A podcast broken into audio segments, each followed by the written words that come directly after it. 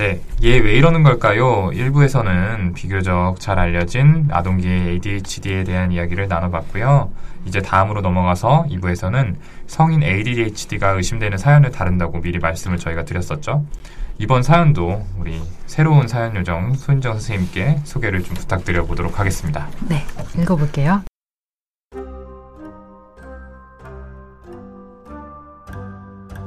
어, 안녕하세요. 저는 20대 후반 여성입니다. 제가 왜 이럴까 너무 궁금해하다가 최근에 성인 ADHD에 대해 알게 되어서요. 대학 때 전공을 못 정해서 이 수업 저 수업 듣고 동아리도 여러 개 가입했다가 금방 그만두기를 반복했었어요.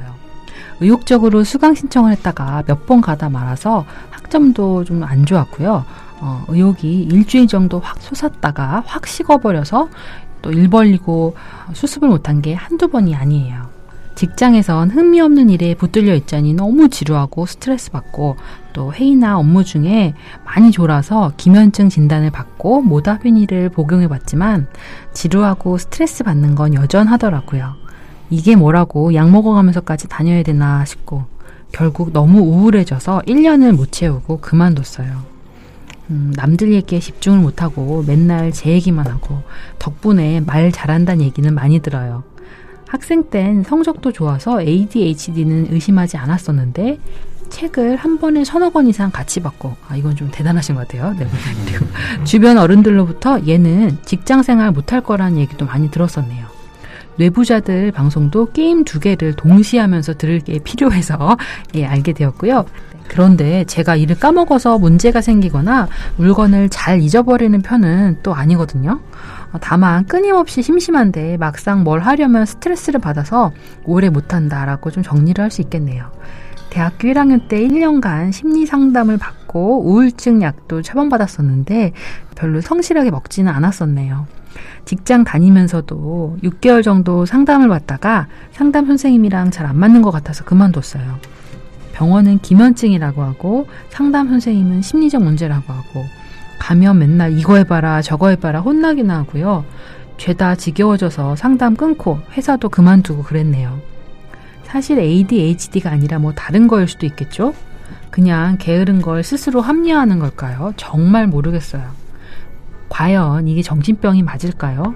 정신과 병원 갈까 말까 하면서 늘 헷갈리는 건 일상생활에 지장을 줄 정도가 과연 어느 정도인가 하는 것입니다. 어, MBTI 같은 걸 해보면 단순 성격으로 보이는 것이 이렇게 진단 기준을 읽다 보면 아무래도 이게 진짜 병이다라고 할 만한 일인가 싶은 것들도 있고요. 아주 헷갈립니다. 그냥 성격에 맞는 직업을 아직 못 찾았을 뿐 병은 아닐지도 모르잖아요. 음, 그래서 좋은 정신과 병원 고르는 팁을 알고 싶고요. 또 ADHD 패키지 프로그램 이런 거 광고 보다 보면 오히려 더 경계하게 되더라고요. 멀쩡한데 괜히 병 있다고 약에 돈 쓸까봐 걱정돼서 못 가겠어요. 솔직히 기면증 약 먹는 것도 왠지 찜찜해서 매일 꾸준히 못 먹고 있거든요. 우울증 약 먹을 때도 효과를 체감하지 못하는 탓도 있겠죠. 앞으로도 꾸준히 드릴게요. 뇌부자들 화이팅! 네, 감사합니다. 자, 새로운 사연 요정이다라는 표현에 우리 윤유 선생님의 표정이 많이 굳어지시는 걸 봤는데요. 불안하신가 봐요. 네, 많이 불안해 안타까워요. 보입니다.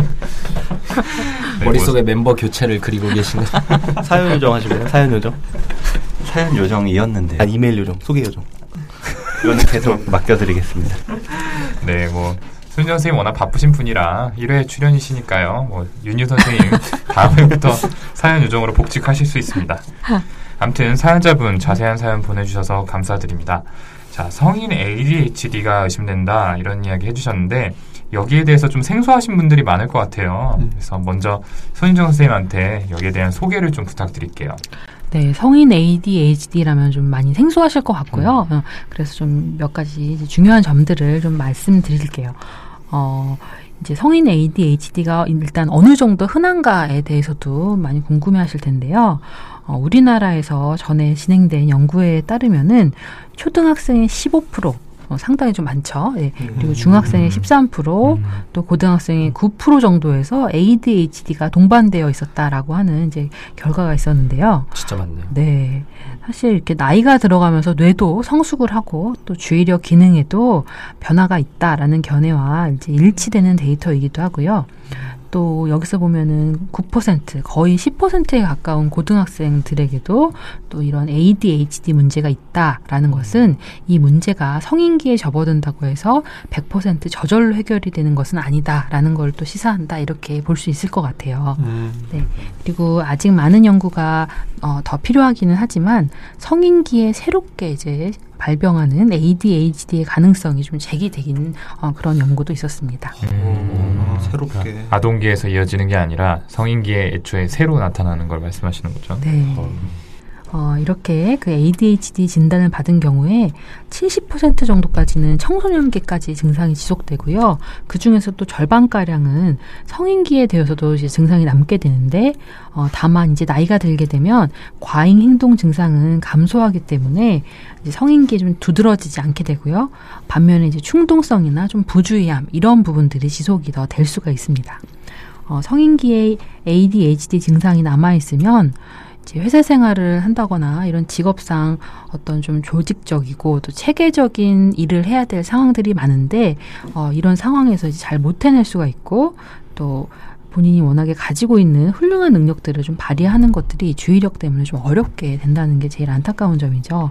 또 뿐만 아니라 이제 일상생활에서 뭐 중요한 분들과 약속을 잊는다거나 또 대화에서 집중을 하지 못하고 중동성을 보이기도 해서 어, 대인관계에서도 본의 아니게 좀 많이 손해를 보는 경우가 생길 수가 있습니다. 그러니까 결국 성인기까지 증상이 지속되는 경우가 있고 그런 경우에 대부분 충동적인 성향이나 부주의 증상이 주로 남게 된다는 거네요. 그러면은 이 사연분은 어떻게 봐봐야 될까요? 네, 사실 좀 자세히 보내주시긴 했는데 이 보내주신 어, 내용을 읽는 것만으로는 사실 진단을 단정해서 말씀드리긴 굉장히 어렵겠고요.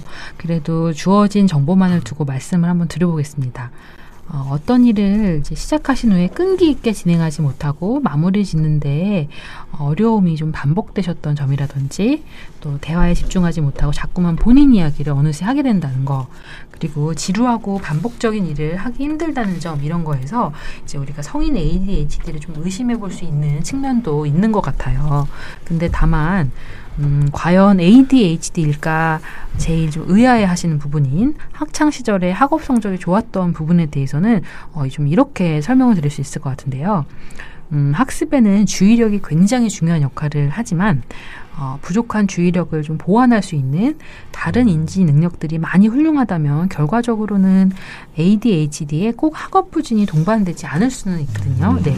그리고 주의력마저 사실 좋았다면 어, 어떤 분야든 더 사실은 좋은 결과를 얻으실 수 있었지 않았을까라는 생각이 듭니다. 예, 손현정 선생님께서 성인 ADHD 이렇게 설명을 좀 해주셨는데 저는 기질적인 측면도 생각해 봐야 할 것 같아요. 사연자분께서 끊임없이 심심하다, 그리고 게임을 두 개 돌리면서 팟캐스트를 찾는다, 동아리를 여러 개 들었다가 금방 실증 내고 나온다 이렇게 말씀하셨잖아요. 그 물론 ADHD의 충동성이나 뭐 주의력 결핍 이런 거로 설명할 수 있겠지만 계속해서 새롭고 즐거운 것을 찾는 기질로 설명하는 게 더 맞지 않나 생각해요. 그 노발티 시킹이라고 부르는 자극 추구 성향이 강하신 분이라는 생각이 듭니다. 음, 아무래도 허경 선생님이 본인이랑 비슷한 얘기다 보니까 더 이렇게 집중해서 얘기하신 것 같은데 지금 말씀해주신 그 기질이란 걸 저희가 방송에서는 처음 말씀드리는 부분이라 청취자분들께서 생소하실 것 같아요. 기질은 사람마다 선천적으로 타고나는 거죠. ADHD 주제에서는 약간 벗어나긴 하지만 어떤 기질들이 있는지 간단히 설명드려 보면 어떨까요? 음. 청취자분들도 들으시면서 아 나는 어떤 기질에 해당되는지 생각해 보시면 좋을 것 같기도 하고. 네, 기질은 크게 위험 회피, 자극 추구, 보상 의존, 인내 네 가지로 나누는데요. 뭐 대략적으로 감은 오시겠지만 저는 위험 회피에 대해서 좀 말씀드리고 싶은데 저는 그 위험 회피 성향이 상당히 높거든요. 그래서 좀 부정적이고 겁도 많고 그래서 사실 이 뇌부자들 이 팟캐스트 시작한다고 할 때 뭔가 큰일이 날까봐 어, 이걸 할까 말까 되게 고민도 많이 하고 그래서. 그래서 간 보다가 뒤늦게 네. 안전하다고 판단돼서 올라가요. 아니요, 아- 아직도 조금 위험할 수는 있을 것 같아요, 보면. 네. 항상 두려워하면서 지금 하고 있는 거고요. 네. 근데 또 반대로 오동훈 선생님처럼 위험 회피 성향이 낮은 사람은 긍정적이고 외향적이면서 또 때로는 일탈에 빠지기도 하는 그런 좀 위험한 네, 그런 성향이죠. 네. 위험이라고 모르고 사시는 분이죠. 아우 전혀 아니고요. 저도 적절한 예시네요. 겁과 부끄러움이 많아서 돌다리도 두드려보고 걷는다라는 거를 인생의 모토로 삼고 있는 사람입니다.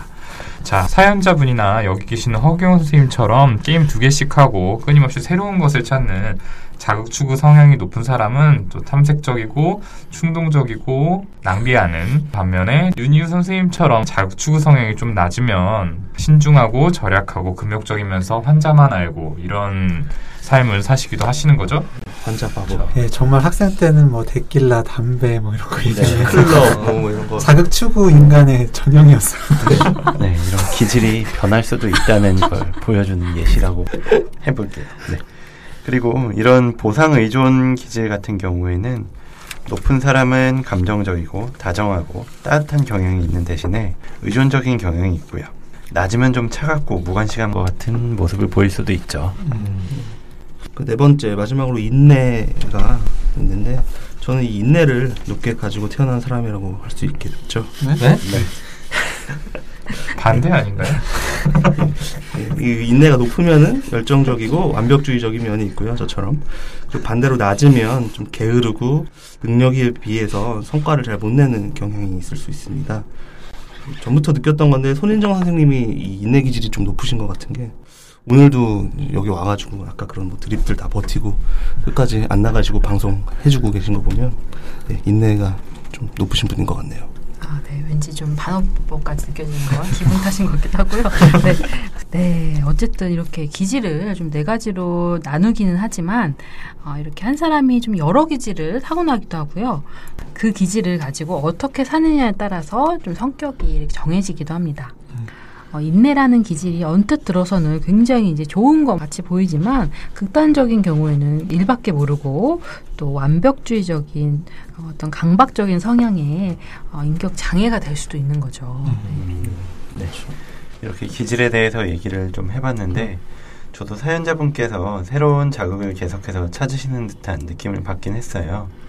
근데 또 동시에 기면증 진단도 받고 약물 치료도 받았다고 하셨고 또 치료가 효과도 있었다고 하셨잖아요. 네. 그래서 기면증 자체에 대해서는 나중에 다시 다뤄볼 것 같지만 모다피닐이라는 약을 씁니다. 그래서 이 약이 성인이나 청소년, ADHD 환자에서도 효과를 보였다는 결과가 있어요. 그래서 뭐 이 약을 드시고 과도한 졸음 이외에도 산만하고 집중이 어려운 증상이 나아졌는지가 궁금하고 만일 효과를 보셨다면 ADHD 경향도 분명히 있을 것 같다고 생각이 들어요. 그래서 뭐 최근에 약해지는 것 같다는 생각으로 약을 꾸준히 드시지 않았다고 했는데 약을 드시지 않고도 잘 지내시는지 좀 걱정이 되기도 하네요. 음, 네.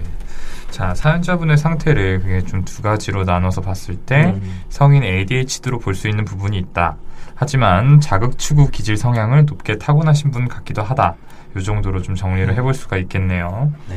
자, 지금 상태가 정신과 질환이 있다고 할 수 있는지도 궁금하다고 사연자분이 말씀을 해 주셨는데요. 병이라고 부를 수 있냐라고 물어보신 건데, 저희가 방송 2화 파트 1 정비소 시간에 그 정신건강의학과에서 병으로 진단하는 기준에 대해서 좀 설명을 드렸었죠. 네. 자, 사연자분은 좀 어떠신 것 같으세요?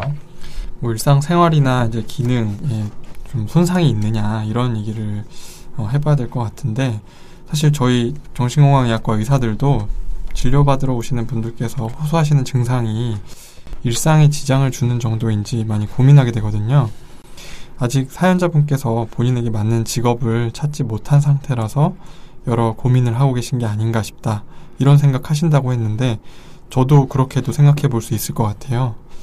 다만 직업적인 성취 외에도 자기의 성향으로 인해서 사람들과의 관계에서 반복적으로 문제가 생기면 이거는 사회적 기능에 손상이 있다는 시각으로 좀 볼 수도 있을 것 같고요. 네. 그래서 여기까지 이야기한 ADHD나 아니면 기면증 가능성만 두고 보더라도 이 병들은 우선적으로 약물 치료가 필요한 질환이거든요. 그렇죠. 그래서 이 자리에서 명확하게 진단을 내려드릴 수는 없겠지만 약물 치료가 만약 필요한 정도라면 정신건강의학과 진료를 꼭 받으시라고 조언드리고 싶네요. 네. 음, 저희 사연자분한테 어떤 사이다 같은 속 시원한 답변을 좀 못 드리는 것 같아서 죄송합니다. 근데 지금 분명히 불편해 하시는 부분이 있고, 이전에도 그 약을 드시고 기면증에 도움을 받았다고 하시고요. 분명히 면담을 통한 정신치료나 이런 약물 치료로 도움을 받으실 수 있는 분이라고 저희는 생각이 되고요. 직업 찾는 문제도 그런 면담 과정에서 같이 어떤 여러 가지 장단점 얘기해보고 탐색을 해본다면 어떨까 하는 생각이 들었습니다. 네. 그리고 또 이제 좋은 병원 고르는 법을 물어보셨는데 뭐 손인정 선생님께 찾아가보는 건 어떨까 그런 생각도 드는데 네. 사실 뭐 저희가 방송에서 어떤 한 병원을 추천드리는 건 좀 어렵죠. 정확한 평가가 목적이시라면 편하게 자주 찾아갈 수 있는 집 근처의 소아정신과 병원을 찾아보셔서 검사를 받고 평가를 받으시는 것이 좋을 것 같습니다. 일단 일반적인 정신건강의학과에서도 진료가 가능하지만 아무래도 더 소아정신과에서 전문적인 진료가 가능하지 않을까 이런 생각이 드셨고요. 그리고 추가적으로 모다피닐을 드시고 스스로 아주 좋다고 느끼신다고 얘기를 하셨는데 어, 그렇게 느끼실 정도면 당연히 드시는 게 낫지 않을까요? 그냥 보약이라고 생각하시고 그렇죠. 그렇네요. 네, 그럼 지금 사연자분의 현재 상태는 일부 병으로 볼 수 있는 부분도 있고 상담이나 약물 치료를 받아보시면 또 좋을 것 같다 이런 류의 얘기도 드렸는데 자, 그럼 저희가 좀 이분한테 어떤 도움이나 조언을 좀 실제적으로 좀 드릴 수가 있을까요? 네, 이 사연을 보내주신 분께서도 과연 이게 주의력 문제일까 아니면 좀 성격적인 특성인 걸까 의문이 드신다고 했는데요. 어, 이분처럼 이제 사실 혹시 ADHD일까 아닐까 오늘도 많은 고민을 하고 계실 분들께 혼자서 이렇게 해보실 수 있는 자가 보고 척도 하나를 좀 소개해드리고 싶은데요. 어, 바로 인터넷 검색으로도 쉽게 찾아볼 수 있는 ASRS 설문입니다. 어, 이제 이 설문은 파트 A와 파트 B 문항으로 좀 나눠져 있는데요. 이제 파트 A에서 6개 문항이 있고 0점 전혀 아니다 에서부터 4점 매우 그렇다까지 이렇게 다섯 단계로 평가를 하실 수가 있어요. 이 여섯 개 문항 중에서 어둡게 칠해진 점수 영역에 해당하는 문항의 개수가 4개 이상이면 성인 ADHD일 가능성이 높 다. 그래서 이제 추가적인 정신의학적인 면담, 검사 이런 것들이 필요하다라고 좀 말씀드릴 수 있겠습니다. 어, 이렇게 좀 전문적인 도움을 통해서 많은 분들이 어, 보다 안정적인 일상생활을 하시게 되고 또 그 와중에 자신감도 회복하시고 감춰져 있던 여러 역량들을 발휘해 내실 수 있다면 정말 좋겠습니다. 아, 네, 좋네요. 자, 설문으로 대략적인 상태를 파악해 본다 이런 것도 상당히 좋은 의견인 것 같습니다. 네. 그리고 저는 앞에서 기질적인 측면으로 좀 말씀을 드렸었는데요. 장기적으로 면담 치료를 받으시면 좋을 것 같아요. 그 뭐 동아리를 하다가 슬쩍나게 됐던 그런 순간이라든지 대인 관계에서 친해질수록 경계심이 들었던 그런 순간 그런 것에 대해서 만약에 예전에 면담을 하셨다면 굉장히 훨씬 좋아지셨지 않았을까라는 생각이 듭니다. 사연자분께서는 학창 시절에 성격도 좋으셨고 그리고 그 말도 잘한다는 평 들으시는 분이잖아요. 더더욱 이제 면담 치료 효과가 좋을 것 같습니다. 그러네요. 네, 좋습니다. 자, 오늘은 두 파트로 나눠서 ADHD에 대해서 알아봤는데요. 워낙 최근에 이슈가 되고 있는 질병이라 다들 한 번쯤은 듣거나 접해 보셨을 거라고 생각을 합니다. 이번 방송을 계기로 청취자분들께서도 이 병에 대해서 좀 더 알고 필요한 분이 있으시다면은 적절한 치료를 받을 수 있게 된다면 더할 나위 없이 저희 방송을 준비하는 입장에서 뿌듯할 것 같다는 생각이 드네요. 자, 오늘 이 시간 어땠는지 마무리하는 차원에서 이 시간의 주인공이었던 손인정 선생님의 소감 한번 들어볼게요. 네, 어, 작년에 이제 허규영 선생님한테 어, 팟캐스트 계획에 대해서 들었었는데요. 어, 이렇게 빨리 시작하게 되다니 참 대단하다고 느꼈고요. 그리고 벌써 이렇게 많은 분들이 들어주신다니까 기분이 참 좋았었어요. 네. 그리고 또 오늘은 어, 이렇게 게스트로 참여해서 청취자분들한테 더 가까이 다가가서 어, 이 소아정신과 분야에 대해서 소개해드릴 수 있는 저한테는 굉장히 의미 있었던 시간인 것 같고요. 어, 무엇보다 오랜만에 이렇게 동기들 얼굴 볼 수 있어서 제일 반가웠던 것 같습니다. 네. 저도요. 앞으로도 내부자들 응원 많이 하겠습니다. 네. 감사합니다. 많이 들어주세요, 손인정. 네. 고정이 될 수도 있는 거 아니에요? 아, 그렇죠. 네. 예. 될지 모르는데. 이 시간 끝나고 제비 뽑기로 했죠. 한 명 퇴출을 하는 거. 한- 저희도 항상 좀 그런 긴장감을 가지고 방송하는 게 좋겠다는 그렇죠. 생각이 맞아요. 어, 저희도 강등되고 이런 것들이 좀 푸듀처럼. 괜찮네. 2군으로 떨어지는 거예요. F 등급을 받은 손정현 연습생은 저희 방송에 더 이상 함께하지 못할 것 같습니다. 아, 저예요? 방송인이 되고 싶어? 방송하고 싶니? 아, 저희가 오늘 좀 드립이 많았는데요. 아무튼 손인정 선생님 오늘 나와주셔서 정말 감사드리고 아마도 또 조만간 함께할 수 있는 기회가 있을 거라고 생각합니다. 자, 이제 마무리를 해야 할 텐데요.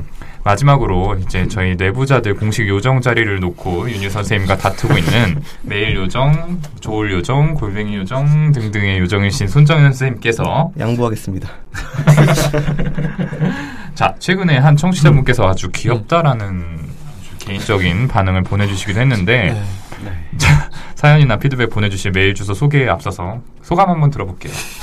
네, 좋게 봐주셔서 감사드립니다. 다람쥐 뿌잉뿌잉이라고 대본에 누가 쓰셨죠? 네가요. 직접 쓰셨잖아요. 또 이렇게 모함을 당하네. 아, 아무튼 감사드리고요. 네. 뭐, 앞으로 윤희유 선생님과 선의의 경쟁하게 될 것 같습니다. 예.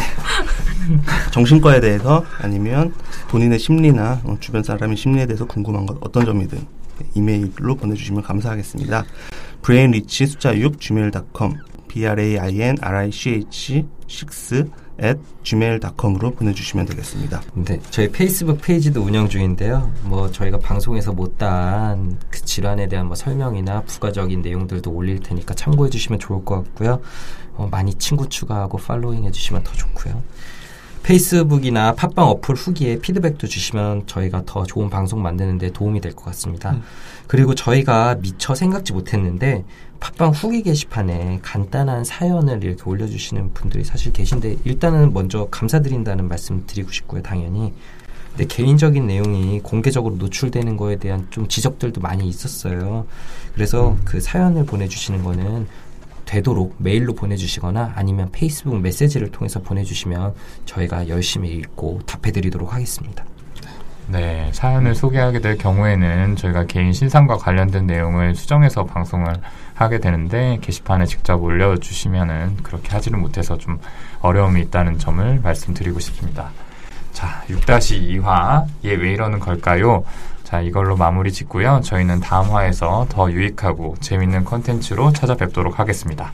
감사합니다. 감사합니다.